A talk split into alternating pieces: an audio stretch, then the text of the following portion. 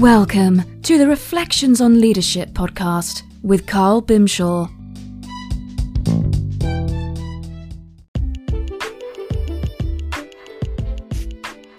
A toast to the fortunate.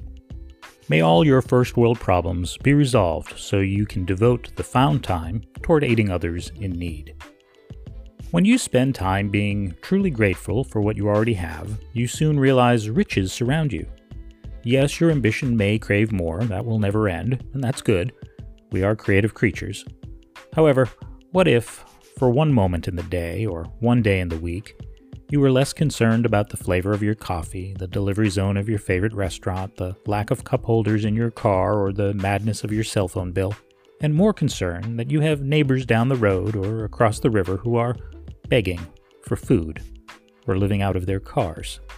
Be less alarmed by internet fees and more alarmed by incarceration rates.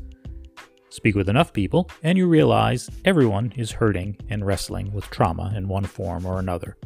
There are millions of silent battles being fought that you cannot see because your myopic vision, either through ignorance or intent, refuses to acknowledge the levels of pain others who do not look like you are suffering through.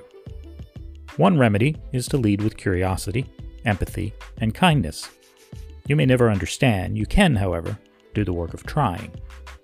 All that you are experiencing today, for better or worse, is someone else's aspiration. Spend time appreciating who you are where you are, and what you are capable of doing, not only for yourself, for the betterment of others.